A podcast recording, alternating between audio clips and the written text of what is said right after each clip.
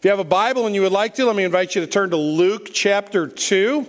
We are continuing uh, in our Advent season sermon series entitled God Spoke. So you see that on the screen. You also uh, see our, our door over here that has that uh, message on it as well. And we're looking at not just what happened with the shepherds and the manger and the wise men and all that, but we're also uh, looking specifically at what did God say during this time when the uh, when Jesus came to earth his first advent what was the message or what were the messages that God spoke? So Tom Warner did a wonderful job 2 weeks ago introducing us to this followed up last week and this morning we're going to be uh, looking at uh, two people in particular Simeon uh, and Anna and how God spoke to them. I was reading uh, rereading this week some of Winston Churchill's six volumes uh, about the Second World War, World War entitled Triumph and Tragedy. Uh, and Churchill uh, wrote extensively about his experience and about other people's experience. And the point was not just to kind of rehash what happened, but to, to put some emotion into it and to put some uh, understanding into what people were feeling when they were going through this time. And, and some of it was, uh, was victorious, obviously, and was triumphant. But there were other moments of great darkness. There were other moments that, that felt very tragic. And uh, I was reading this week about the, uh, the, the uh, Battle of London, which took place in 1940 between July and uh, October when the Germans tried to bomb the British into submission. And Churchill recounts uh, one time when he was in the in the command center of the air marshal. So they're they're maneuvering around all the squadrons and all the planes uh, as the Germans are coming to bomb London again. And, and Churchill wrote this. Presently, the red bulbs showed that the majority of our squadrons were engaged. A subdued hum arose from the floor where the busy plotters pushed their discs to and fro in accordance with the swiftly changing situation. In a little while, I realized all our squadrons were fighting, and some had already begun to return to refuel. I became conscious of the anxiety of the commander. Hitherto, I had watched in silence. There's a word you don't use every, every week. Hitherto. Eric, when's the last time you said hitherto? Been a while? Been a while for me too. Hitherto I had watched in silence, but now I asked, What other reserves have we? There are none, Air Marshal Park responded. In an account in which he wrote afterwards, he said that at this I looked grave. Well, I might. The odds were great, our margins small, and the stakes infinite. Uh, Churchill speaks of a moment which we look back on now and remember as ultimately a very victorious moment for the Allies and for the British in particular. We, we recall to mind, if we've studied a little bit of history, uh, Churchill uh, talking about the, the, their finest hour. And never in the course of human history have so many owed so much to so few. Speaking about those squadrons of pilots that went up time and time again. In this particular battle, they felt it was an amazing victory because they had lost only 40 pilots and they had shot down 183 German aircraft. We look back on these moments and we see the victory. We see the triumph. But in that particular moment, nobody was sure which way things were going to go. We're going to look at a passage of scripture this morning that is part of a place in the Bible where we go to that is filled with great joy. It's filled with great hope. It's filled with, with uh, a longing that's going to be filled in the coming of Jesus. And, and therefore, because of that, all the way down to today, 2,000 years later, we have boxes with bows and poinsettias and lights and candles, and we sing of the light of the world. And we have the tallest Christmas tree in Kirkwood out in front with the lights going. And, and we, we talk about celebration, and right we should. But it's important for us to remember that as Jesus stepped onto the planet in the form of an infant child, it wasn't all triumph.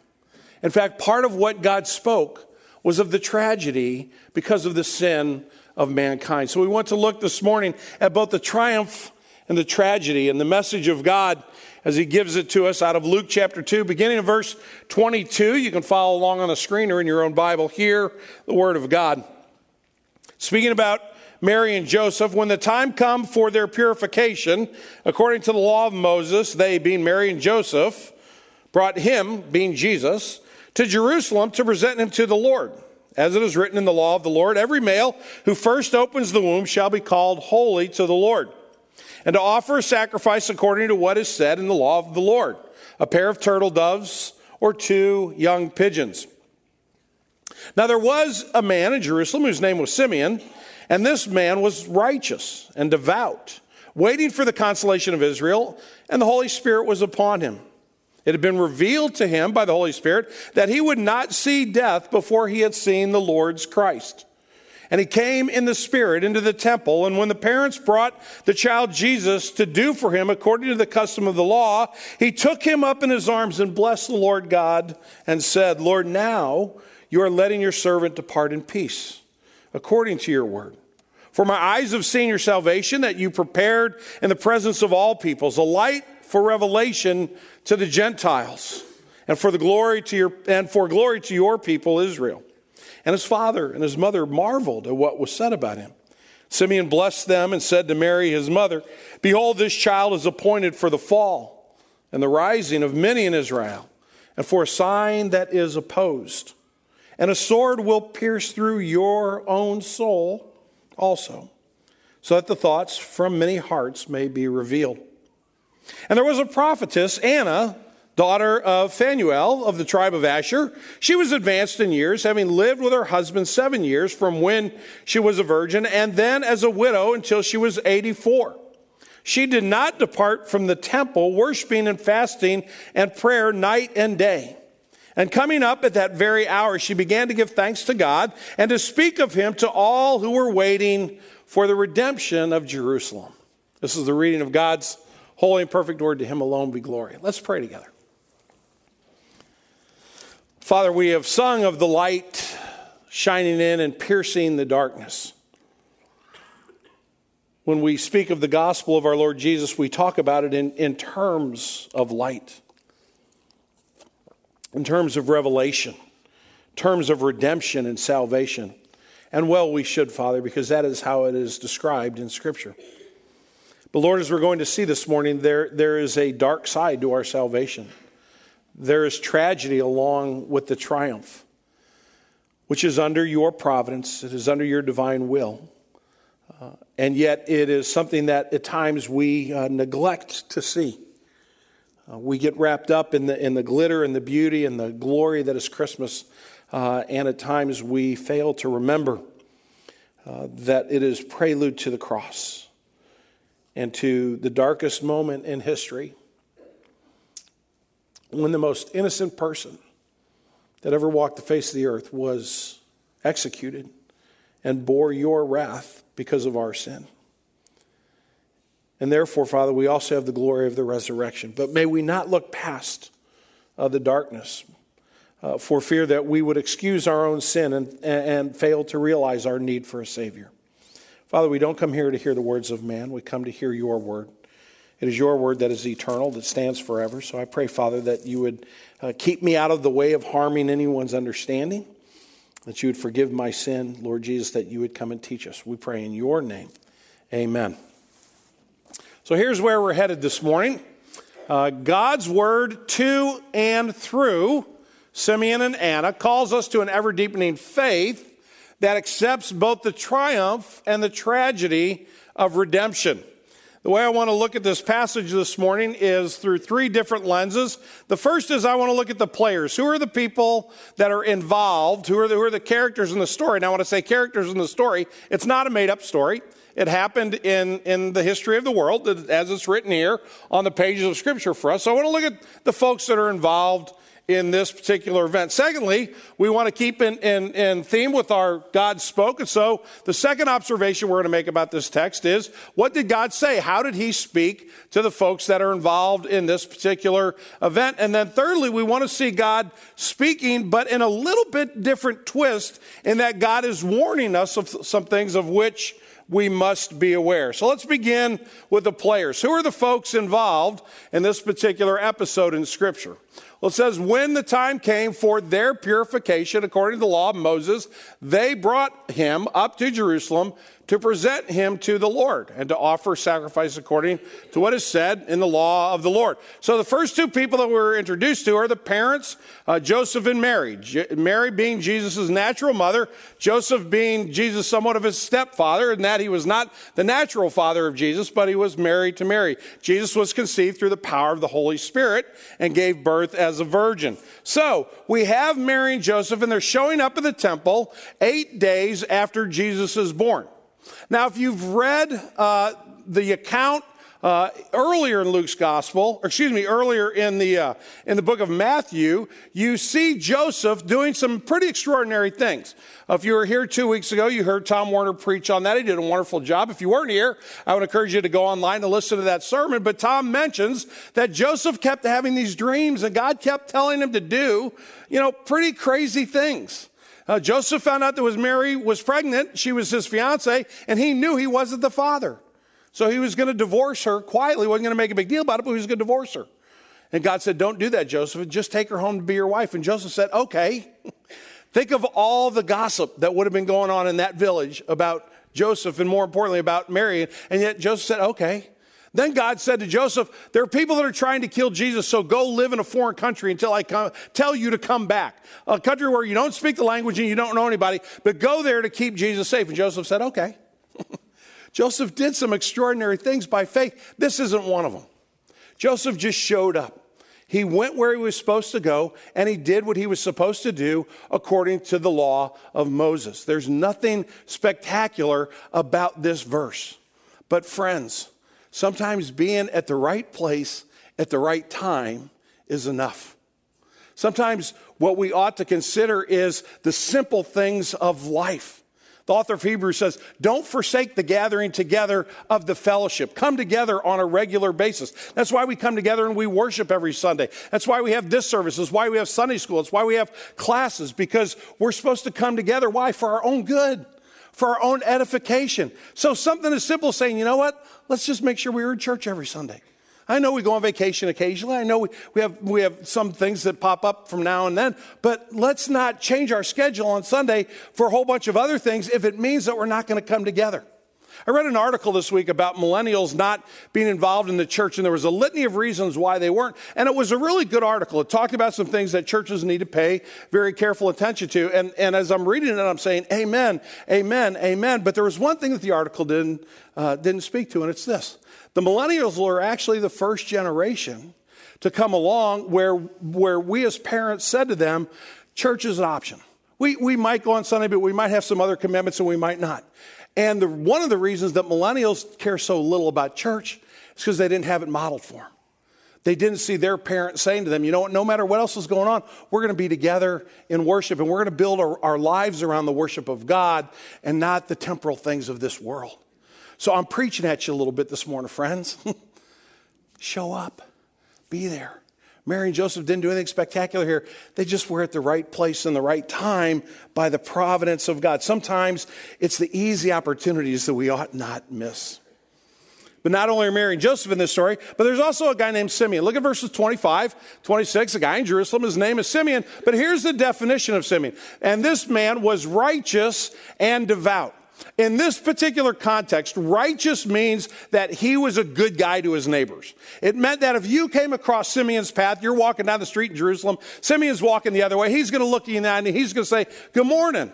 And he's going to call you by name because he's remembered your name. And he's going to ask you about your family. And he's going to check on you and he's going to see how you're doing. And if you have a problem, he's probably going to say, you know, I'm going to pray for you about that. He was a person that cared well for other people. The word righteous here is talking about the human relationship. And it says that Simeon was really a great guy. Think about somebody that you know and love and respect because they, they just seem to care for everybody around them. That was Simeon. But it also says that Simeon was devout. And the word devout here means that he was very careful about his faith. Now, notice that doesn't say careful about his religious duty. Notice that doesn't say he was really careful about the obligations that God laid on him to do the right things. It says that he was careful about his faith. He trusted God in all things. And so here is Simeon, one who is righteous in his treatment of others. He is devout. He is careful about his faith, and he's, and he's going to see the Messiah. Uh, I spend a good chunk of time every week, as most pastors do, working on my sermon preparation. Now, I know you'll say, well, some weeks you work better than others. I get that. I understand that. That's okay. I agree. Sometimes you do your job better than others. You might not uh, stand up in front of folks, but I'm okay with that. But I spend a lot of time with it not just because I, I, I want to feel good about what I say, but I don't want to get the word of God wrong. the thing that scares me is not standing in front of people. Y'all are delightful. And even if you snarled at me every once in a while, it wouldn't scare me. It does scare me to think that I would tell you something inaccurate about the Word of God. But do I feel the same way about my life? Do I feel the same way when I walk out these doors and I'm driving down the street and I'm interacting with people in public? It's one thing to be careful about your faith, it's one thing to be careful about the Word of God, but it, it, it's not all. What if my life doesn't reflect the grace that I preach, then I'm missing something. And Simeon had both of those things. You would say he's a great guy as a next door neighbor, and he really loves the Lord. That's how Simeon is described. So we have Joseph, we have Mary, we have Simeon, and then later on in verse 36, we're introduced to another person, a little bit less in the story, but still important. There was a prophetess. Her name was Anna. Uh, she was of the tribe of Asher. Now, uh, I'll save you the time. I say you go back this afternoon and get out your concordance and look for prophetess. You're only going to find it three other places in Scripture that are mentioned in a positive way. There's, there are a couple places where uh, there's an evil prophetess, but that if you're talking about just the good ones, there's only three. We have Miriam, who's the sister of Aaron. We have Deborah, who was one of the judges in the nation of Israel before the kings came on the scene. And then when Israel starts going downhill, and, and every time you read in, in the Kings, you're like, this king's name was so and so, and he did more evil than the next guy. And then this guy's name was so and so, and he did more evil than the next guy. That's where you'll find Huldah. She was a prophetess in a really difficult time in Israel. And here, the announcement, the public bringing of the Son of God into the temple, God has a prophetess on hand to announce the coming of his Son. She is in very select company. And if you read scripture carefully, there's only going to be one other prophet in the history of the world, and that's John the Baptist. And when John the Baptist is done, it stops. So here's a woman of God who speaks God's word to his people. So she's involved in the story as well. So we have Joe, we have Mary, we have Simeon, we have Anna, but there's one other character in this story, and that's God himself. It had been revealed to Simeon by the Holy Spirit and he came to the temple in the Spirit. Luke is very careful to help us understand that this is not going to be Simeon's word to us. This is not going to be Anna's word to us. Whatever unfolds in this story, it isn't going to be about Joseph's opinion or Mary's opinion. It's going to be about the work of God and the word of God to us. And so throughout this passage, we understand very clearly that God is speaking. So those are our players Joseph and Mary, Simeon, Anna, and the Holy Spirit. What does God say? Our second observation in this text is about that about which God spoke. In verses 30 and 38, we begin to see some hints as to the message. Simeon says, My eyes have seen your salvation. As Anna begins to speak in the temple about what she is witnessing and what God is saying to her, she speaks to him, speaks of him to all who are waiting for the redemption of Jerusalem, Jerusalem. The language we have here, God is speaking and he is speaking language of grace. He is speaking the words of mercy. He is speaking words of compassion. Simeon doesn't say, and now your judgment is going to be released. He doesn't say, and now your wrath has come. He says, God, you are still seeking and saving the lost. When God speaks in this passage, he speaks a message of salvation, he speaks a message of redemption, but he also speaks of the, the nature in which that message is to be given. Goes on to say, Simeon says, My eyes have seen your salvation that you prepared where? In the presence of all peoples. In the presence of all people. Anna begins to speak to, of him to all, right? So, have you ever had this experience? You got a whole bunch of people coming over for a Thanksgiving dinner, or, or a Christmas dinner. And, and, and it's public in so much as that it, it's, you know, 20 or 30 people from your family. And they're going to walk in the door in about 30 minutes and you smell something funky and the turkey has been burned, right? What's on public display now? Your failure as Chef Boyardee, right? Have you ever had an experience where everybody's looking at you and it just doesn't happen? I have nightmares sometimes about standing up here less than fully clothed. Okay, I'll just tell you that that's one of my nightmares that that happens. If you've ever been put on the spot, right? You just say, I just want to shrivel up and be in a hole somewhere where nobody can see me. And when God brings his salvation, he doesn't do it quietly. He doesn't say, let's kind of keep this hidden in case we mess it up. right? If we don't get it, then we can start over and nobody will know the difference. God says, My son is here. And it's in the presence of everyone. The gospel of Jesus Christ is public. It was public then and it's public today. Anybody can walk in these doors and hear the gospel of Jesus Christ. And anybody, for those of us who are disciples of Jesus, ought to be able to hear it from our lips, from our mouth, from our heart, seven days a week, 24 hours a day, right? It's public. If you grew up in church, do you remember a song called This Little Light of? Okay, right? So we're not going to sing it because I have a terrible singing voice, but we're going to do a couple lines. This little light of, I'm going to let it hide it under a bushel. Hide it under a bushel. You're getting there. Hide it under a bushel. That's how you did it when you were six years old, right? Right. I'm going to let it shine. Right. The gospel's public. It's public in our words and it's public in our lives. And God is very clear about that. He's not hiding anything. But notice that it's not just salvation and it's not just public, but look at verse 32. Simeon says this a light for revelation to the Gentiles and for the glory to your people, Israel. Who's on the outside looking in in that equation? Nobody.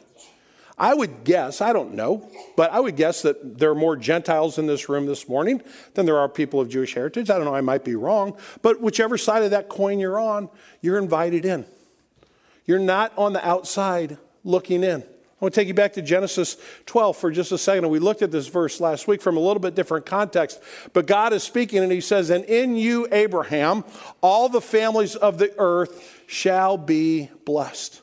What God is saying there is He's pointing to the coming of Jesus. But notice who's blessed all the families of the earth. If you skip way down the road into Isaiah, uh, in Isaiah's time, he would have been around the same time the Huldah was prophesying, and it says this And to the foreigners who join themselves to the Lord, their offerings will be accepted at my altar, for my house will be called a house of prayer for all peoples. Right? So you and I are kind of careful about who we let into our house, right? Like, and, and, and even if people that we love come into our house with muddy, dirty shoes, what do we say? Stop. Take those shoes off, right? We're not going to mess up the house, right? God doesn't say that. God says you, you might be a mess. You might spiritually be an utter disaster and a complete failure. Why don't you come on in and sit down next to my fireplace? All right? This is for everybody. If you've ever been in a situation, you know, whether you're in high school and you wanted to be in the cool group and, and you weren't, or you know you're you're in business but you don't get invited to the to the top meetings because you're not quite there yet, or or some people invite you uh, to their house with other people, you don't quite get that invitation, right? You're not invited. That's not how God sees you. God says everybody's welcome at my table in my house. When God speaks in this passage, He speaks salvation, He speaks redemption, He speaks it publicly, and He speaks it for all humanity. But God also gives us a warning in this text. Because so far, pretty much everything we've looked at is pretty triumphant, and it is, and we should celebrate that. But there's also a voice of warning here. If you look at verse 34, Simeon blesses them and he said, Behold, this child appointed for the fall and the rising of many in Israel. Now, there are dual meanings to these words, and we need to understand both of them. The first is this. When you think about the word fall and the word rising, the first thing that Simeon is pointing to is a pathway for salvation. So if you're standing in heaven and you, you've died and you're standing there and God says, Why should I let you in? Give me one good reason to let you in. What are you going to say? What's your answer going to be? Well, I did some good things. I worked kind of hard. I put some money in the offering plate when I went by. I didn't, didn't do as many bad things as other people. None of that's gonna, none of that's gonna get you into heaven. Jesus is gonna say, This is, you're gonna maybe think this is weird, but I don't even know who you are. You, have, you didn't have anything to do with me, right? Getting into heaven is not about your ability to earn your way, and getting into heaven is about falling on your knees and saying, God, be merciful to me, a sinner. It's repentance, it's brokenness over your sin. It's acknowledging that you need a Savior, and you can't do that with a proud heart. You can't do that and say, you know what, I'm, I'm really something. You can only do that in utter humility. And so when you fall, when you repent, when you humble yourself, how does God react to that? God raises you up, right? What does James say? Humble yourself before the Lord and he will lift you up. So some people are going to repent, and what's going to be the, the what's going to be the, the end of their brokenness and, and their and their humility of heart is going to be actually new life. It's going to be salvation and the grace of God applied to them for all of eternity. That's the first meaning, but there's a, a second meaning that's a little bit scarier. And it means this that their choice about Jesus will either bring life or it will bring judgment. For those who refuse the offer of grace, there is no other pathway. God doesn't throw out a smorgasbord. God gave his only son on the cross. We're going to talk about that price in just a minute. In order that you and I could have salvation, how dare we look him in the eye and say, That's not good enough. I want a different way. God says, If you go that pathway, you'll fall. You'll fall under my judgment. But those who rise will rise because they have put their faith in him. They joyfully accept the mercy of God. So God warns us with this language this morning to be humble and to repent and to have new life in Christ, to not reject his offer of grace.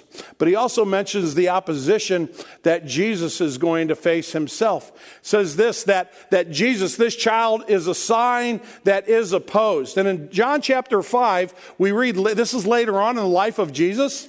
The Jews were seeking to kill him because he was calling God his own father, making himself equal to be God. So the, the people around him, the religious leaders of his day, hated him with a passion. They tried to make his life miserable. They wanted to take him out because they were so angry about the fact that he said, I've come as God's son.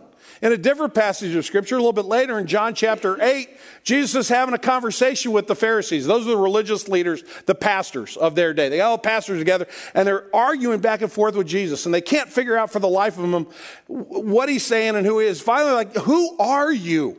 And Jesus says, before Abraham was, I am.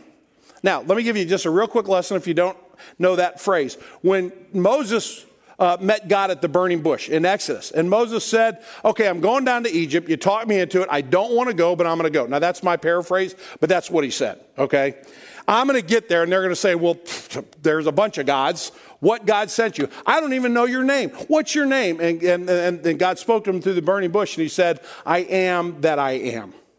In other words, I've always been, and I always will be.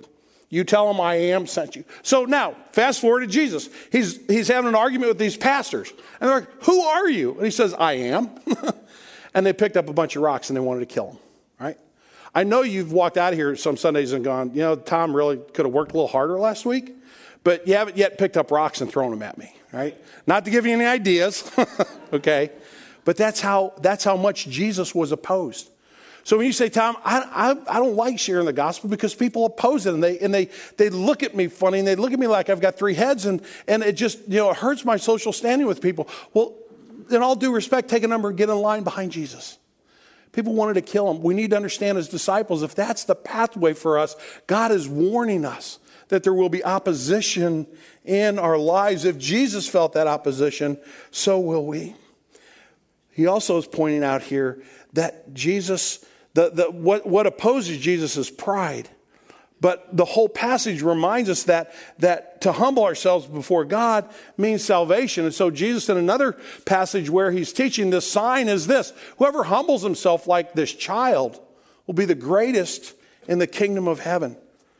So, if, if pride opposes God, humility embraces him. And so we begin to see that, that there's going to be a challenge in our life here. But now we come to verse 35, which speaks of the terrible price that must be paid for your sins and for mine. Simeon is talking about Jesus, and then he looks at Mary, and I'm sure he looked her right in the eye. And he said, A sword will pierce through your own soul. Right? Now, what pierces a mama's heart? what pierces a daddy's heart? Right? I get a little upset that the Blues haven't figured out a way to win the Stanley Cup. Okay, I'll be honest. I gripe about it all the time, right? Doesn't pierce my soul. if I die and the Blues don't have a Stanley Cup, I'll go to heaven. I'll be just fine. And it'll be y'all's problem who are still alive, right? Something happens to my kids and I can't fix it. That's a whole different deal. That can be crushing to us. And Simeon looks at Mary and says, You're not getting out of this unscathed. This one that you hold so dear, it's going to crush you. And he's speaking of the terrible, terrible price that must be paid because you're a sinner and I'm a sinner. Because we've said to God, no thanks, we've gone our own way, and we've offended him, and we've hurt each other. And for that price to be paid, Jesus had to give his life for you and for me. And he speaks to uh, this crushing of the soul, speaks to the cross. C.S. Lewis said this It costs God nothing, so far as we know, to create nice things, but to convert rebellious wills cost him the crucifixion. I get a little choked up when I read that. We had a Christmas party on Friday night uh, with the staff, and we had to like act out a staff member, and you had to guess who it was without them saying it. Yeah. So what did somebody stood up and everybody went Tom. no raises next year. Um,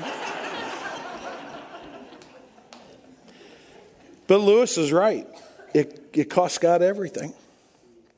And we need to understand that in a day and age when the world says just being comfortable and being okay is the highest goal. Just avoiding pain, just, just trying to, to numb yourself from any hurt and sorrow is, is really what your life ought to be about. I want to uh, read for you very briefly out of 1 Peter, and I'm not going to put it up on the screen, but he speaks to this, to this uh, triumph as well as this tragedy starts out by saying, Blessed be the God and Father of our Lord Jesus Christ. He's caused us to be born into a, a new and living hope through the resurrection of Jesus, uh, to an inheritance that is imperishable and undefiled. It's unfading. It's kept in heaven for you, uh, who by God's power being guarded through faith until it's revealed at the last time. And so you rejoice. That's the triumph. Everybody goes, Amen. Preach it, Peter. And then he says this, but even though for a little while now, if necessary, you have been grieved by various trials. There's the tragedy. Peter says, You got something great awaiting you. But I know that your life is filled with trials and tragedies. And then he comes back to the triumph. Though you have not seen him, you love him. Though you do not now see him, you believe in him and rejoice with joy that is inexpressible and filled with glory obtaining the outcome of your faith, the salvation of your souls. So he comes back, he bookends it with, our, with the triumph, but in the middle he says there will be personal tragedy in our lives on the journey. I have an associate named Andrew Brunson. I've only met him one time. He's an associate, he's not a friend, but he's a fellow, a fellow EPC pastor, and I've mentioned him. Uh, we need to continue to pray for Andrew Brunson. He's a missionary in, in Turkey, and uh, he was in prison several months ago, but his wife was finally getting in to see him in the jail, and the State Department was working on it and talking to the Turkish government. And uh, completely out of the blue last week, they moved him to another prison, and nobody knows where he is. Right? I can't even begin to get my mind around that. But I bet he's in that jail cell praising God in the midst of the tragedy. Why? Because I know in his heart he knows the triumph even in the midst of the darkness. And I know there are people at Green Tree that, that are struggling in our own family right now. You've lost someone this year, your, your business is struggling, you're estranged from kids. I, we have all kinds of just regular life tragedy. And the gospel doesn't just immediately take all that away, but it gives us a context, gives us a hope, and it's a sure and a certain hope. And so our lives need to heed the warning of God because today the players are different. None of the players in this story, save one, are involved anymore, right? Simeon, Joseph, Mary, Anna, they're all having a lot better time this morning than you and me, right? Even though we're in church having a great time, right? But they're in the presence of Jesus. But the one player that was in this story that is here today is the Holy Spirit of God. And he continues to speak God's truth to you and to me. It's a message of God's grace that's free for us, terribly expensive for him, offered to all. And we pray this morning that it would deepen our faith, it would humble our hearts, that it would give us a relentless passion for the lost and a perspective on suffering that would quiet our souls. Will you pray with me?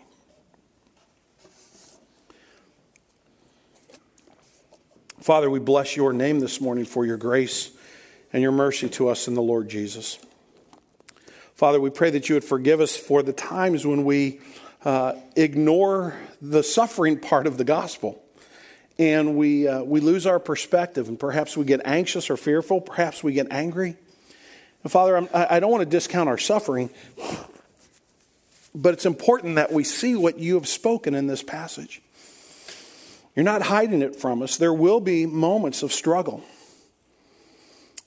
but they're in the context of the triumph of the cross, the triumph of the resurrection, the triumph of the first advent of Jesus that will lead to a second advent and will lead to uh, a glorious uh, reunion with him that will last forever. So, Father, we pray that you would nourish our souls with your word this morning. We pray in Jesus' name. Amen. So, if, if before you heard the sermon, I, I asked you the question is the table of Jesus a table of triumph or a table of tragedy? Uh, you might have guessed one or the other, but, but a lot of you probably would have said both. In fact, I heard somebody right there just say it. Thank you, Will, for being a great theologian this morning. That's exactly right. It's both. The tragedy is that the cross had to occur. That's, that's the hard part. And it, and it had to occur not because God's a mean God, but because God's a righteous God, and He's not going to turn away and look the other way when you and I hurt each other, when we gossip about each other, when we, when we cheat each other, when we abuse each other. He's not going to ignore that. He's not going to allow that to go unpunished. But the, the triumph is that He took it upon Himself so that we could be forgiven.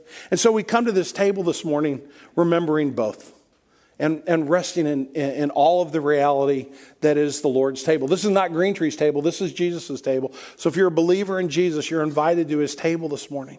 If you're not a believer in Jesus, maybe somebody's invited you to church and you haven't really thought about it that much. We don't want you to feel like you've been put on the spot. You know, now I'm in church, I gotta, I gotta do a church thing. Uh, please don't feel compelled to do something that will be of no value to you just because you happen to be in a certain place. Uh, you can allow the elements to pass by and would invite you to spend time thinking and contemplating and praying about uh, God's love for you and His grace and His mercy because, as we said from Luke's gospel, it's, it's for everyone. Uh, but in that context, let me remind us that we come to the table with humble hearts, with grateful hearts, with thankful hearts, with repentant hearts. We fall so that God would allow us to rise. Will you pray with me? Lord Jesus, we thank you for uh, this opportunity in the Christmas season to celebrate your supper. We thank you that you, you call us to this, to remember. But you also call us because somehow spiritually you are present in these elements and you nourish our souls. And it is that for which we pray this morning, that you would set these elements apart from their normal use of, of feeding uh, our physical flesh to feeding our souls. We pray this in Jesus' name. Amen. Paul wrote to the Corinthians, I'm passing on to you what the Lord Jesus passed on to me. The night in which our Lord was betrayed, he took bread, and after he'd given thanks, he broke it, and he gave it to his disciples, and he said, Take and eat. Do this in remembrance of me. This is my body, which is broken for you. After they'd eaten, he took the cup, and when he poured it, he passed it to his disciples. He said, This cup represents the new covenant in my blood, which is shed for the remission of sins. All of you drink from it, because as often as you eat this bread and you drink this cup, you proclaim the Lord's death until he comes. I'm going to ask the servers if you would begin to make your way forward. And while you're doing that, I'm going to give a couple of instructions to the congregation. Okay, that's your cue, servers. Come on this way. Uh, when the bread is passed to you and the cup is passed you, we ask that if you're participating, that you take one of each and pass it along. If you need gluten free elements, they're kind of tucked under the napkin, but they're in there none the same. Uh, and we would like for you to hold the elements, hold the cup and hold the bread. And after everyone's been served, we will partake together.